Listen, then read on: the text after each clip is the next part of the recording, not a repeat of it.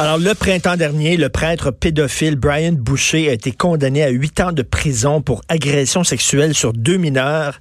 Et là, l'archevêché de Montréal lance une enquête indépendante sur ce prêtre-là pour savoir comment ça se fait que malgré les plaintes qu'il y a eu contre lui, parce qu'il y en a eu, il a pu continuer euh, à servir pendant aussi longtemps dans des églises. Euh, il faut rappeler que Brian Boucher a servi dans dix églises montréalaises entre 1985 et 2015. Ça, c'est, écoutons, pendant 30 ans. Les agressions pour lesquelles il été reconnu coupable ont été commises dans deux églises, une de 95 à 99 et l'autre de 2008 à 2011. Donc, pendant sept ans. Ça, c'est celles, celles qui sont connues, les agressions connues. Pendant sept ans, il a pu faire son petit manège malgré les plaintes, qu'est-ce qui s'est passé? Il va y avoir une enquête indépendante là-dessus. On va en parler avec M. Carlo Tarini, directeur du comité des victimes de prêtres. Bonjour, M. Tarini. Bonjour, Richard. Parce que c'est ça la question. Le gars, là, il a servi dans des églises pendant 30 ans. Et euh, pendant sept ans, il a, agressé deux mineurs pendant sept ans. Puis ça, c'est ceux qu'on connaît. Là. Et là, on se demande tout le temps la question, comment ça se fait, parce qu'il y a eu des plaintes pendant ce temps-là, comment ça se fait que ce gars-là a pu continuer son petit manège? Bien, ce ne serait pas la première fois que des évêques, des hauts placés dans l'Église catholique auraient euh, utilisé l'aveuglement volontaire pour permettre à un prêtre euh, d'être déplacé d'une paroisse à l'autre. D'ailleurs, si on regarde le nombre de paroisses qu'il a occupées sur sa, pendant sa carrière, euh, ça, donne moins de, trois ans par par euh, paroisse. C'est relativement court. Et ça, mmh. souvent, c'est un c'est une odeur de soufre euh, pour dans les cas des, prêtres pédophiles, d'agresseurs d'enfants. C'est que dès qu'ils historiquement, et j'espère qu'aujourd'hui, c'est en voie de changer, mais historiquement, qu'est-ce qui s'est passé? C'est qu'on déplaçait ces, gens-là d'une paroisse à l'autre lorsqu'il y avait des, dénonciations et les évêques rencontraient les parents des victimes et leur disaient, regardez, on a notre propre tribunal canon, nous allons enquêter la chose, il va être puni et on va, on va se débarrasser de lui. La réalité, c'est qu'il était transféré dans une autre paroisse à l'autre bout du, Québec, parfois dans d'autres dans d'autres missions. Euh, et, le prêtre pouvait continuer à agresser des enfants. Donc, c'est ça, dans ce temps-là, ça, ça veut dire que les autorités de l'Église protégeaient davantage le prêtre que, que les, les communiants, que les paroissiens. Tout à fait, et tout à fait. Et malheureusement, euh, lorsque j'ai entendu, dans les 24 dernières heures, lorsqu'on a entendu parler de cette enquête supposément indépendante qui était annoncée par le diocèse de Montréal, mais moi, le mot indépendant euh, jure avec que la réalité. ah oui?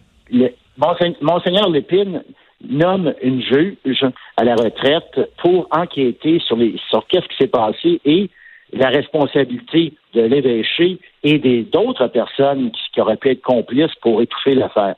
Alors moi, vous savez, euh, je crois que lorsqu'il y a des policiers qui, posent des, mauvais gestes, c'est pas aux policiers d'enquêter sur, sur ces gens-là. Deuxièmement, il n'y a pas de mandat qui a été rendu public et hier j'ai parlé à plusieurs journalistes euh, et on m'a tous dit la même chose, c'est que le mandat n'est pas disponible. Alors, Monseigneur Lépine nomme ce juge-là et le mandat, à savoir, elle va enquêter quoi, c'est quoi ses responsabilités, puis est-ce qu'elle va se retourner vers la police s'il y a des agissements ou est-ce qu'elle va donner son rapport en premier au diocèse. Mais ça, on n'a aucune réponse à ça. OK, c'est ça, parce qu'elle relève de qui? Là? Si elle, elle, doit rendre des comptes au diocèse, ben là, comme vous dites, à beau être une juge indépendante, c'est comme si c'était la police qui enquête sa police.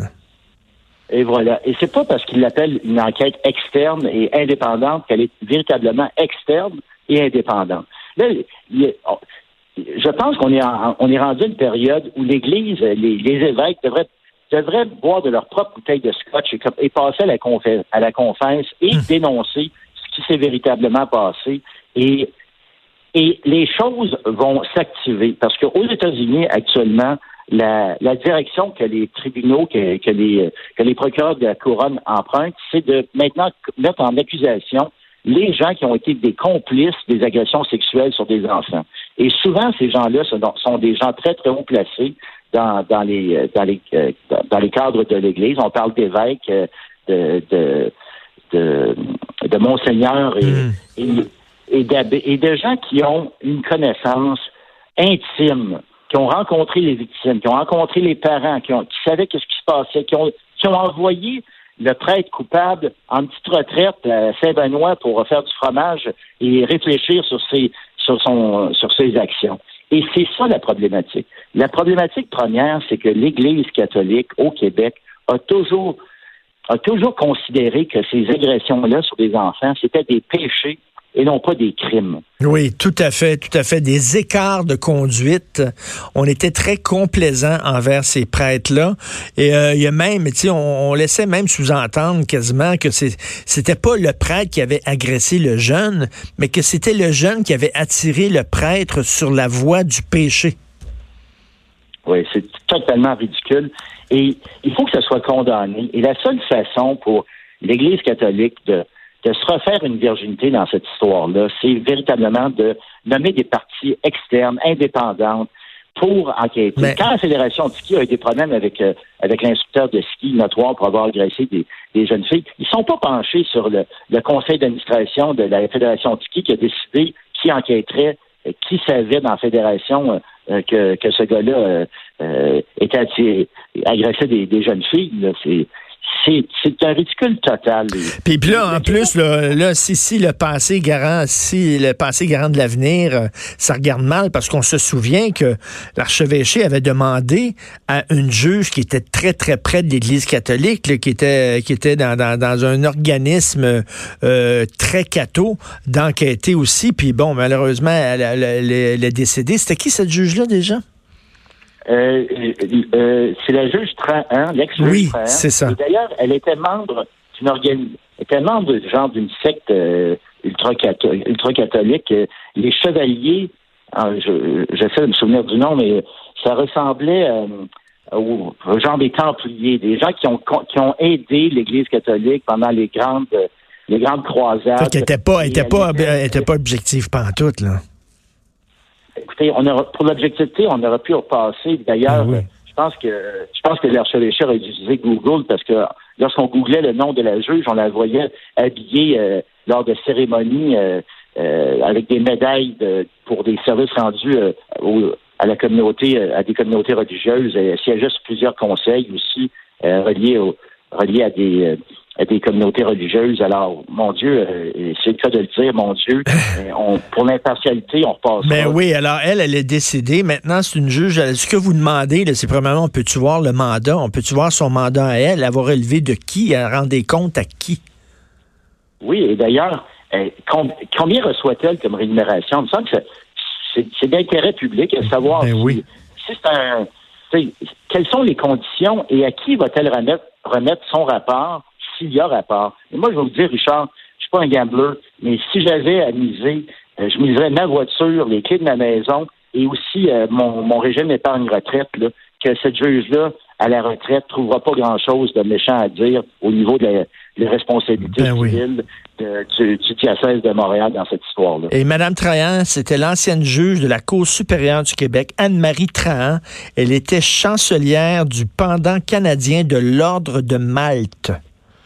Donc, c'est ça, c'est une secte ultra-catholique. C'est à elle qui avait demandé d'enquêter. Bon, elle est décédée, on demande à une autre juge. Mais j'imagine qu'il y a eu des plaintes au fil des années, parce que là, il a servi pendant 30 ans, M. Boucher, Brian Boucher. Il y a eu des plaintes contre lui pendant ces années-là.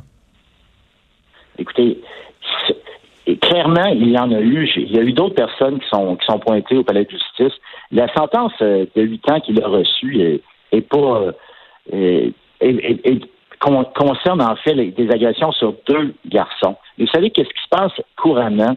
C'est lorsque les lorsque c'est les autres euh, les autres victimes qui ont subi des agressions et qui sont euh, toujours affligées des années plus tard se disent bon ben il y a eu il y a eu une certaine euh, mesure de justice et par après ben il y en a qui, décident des années plus tard de, de, dénoncer eux aussi mais il y a encore surtout pour les les jeunes garçons qui sont toujours des hommes, il y a une fausse, il y a une, honte qui ne devrait pas exister d'avoir hmm. été sélectionné par, par des, des prêtres pédophiles.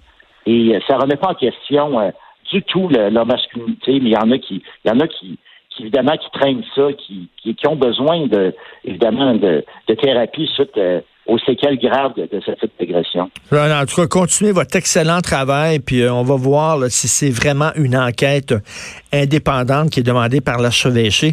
Merci beaucoup, Carlo Tarini, directeur du comité des victimes de prêtre. Merci. Merci à vous.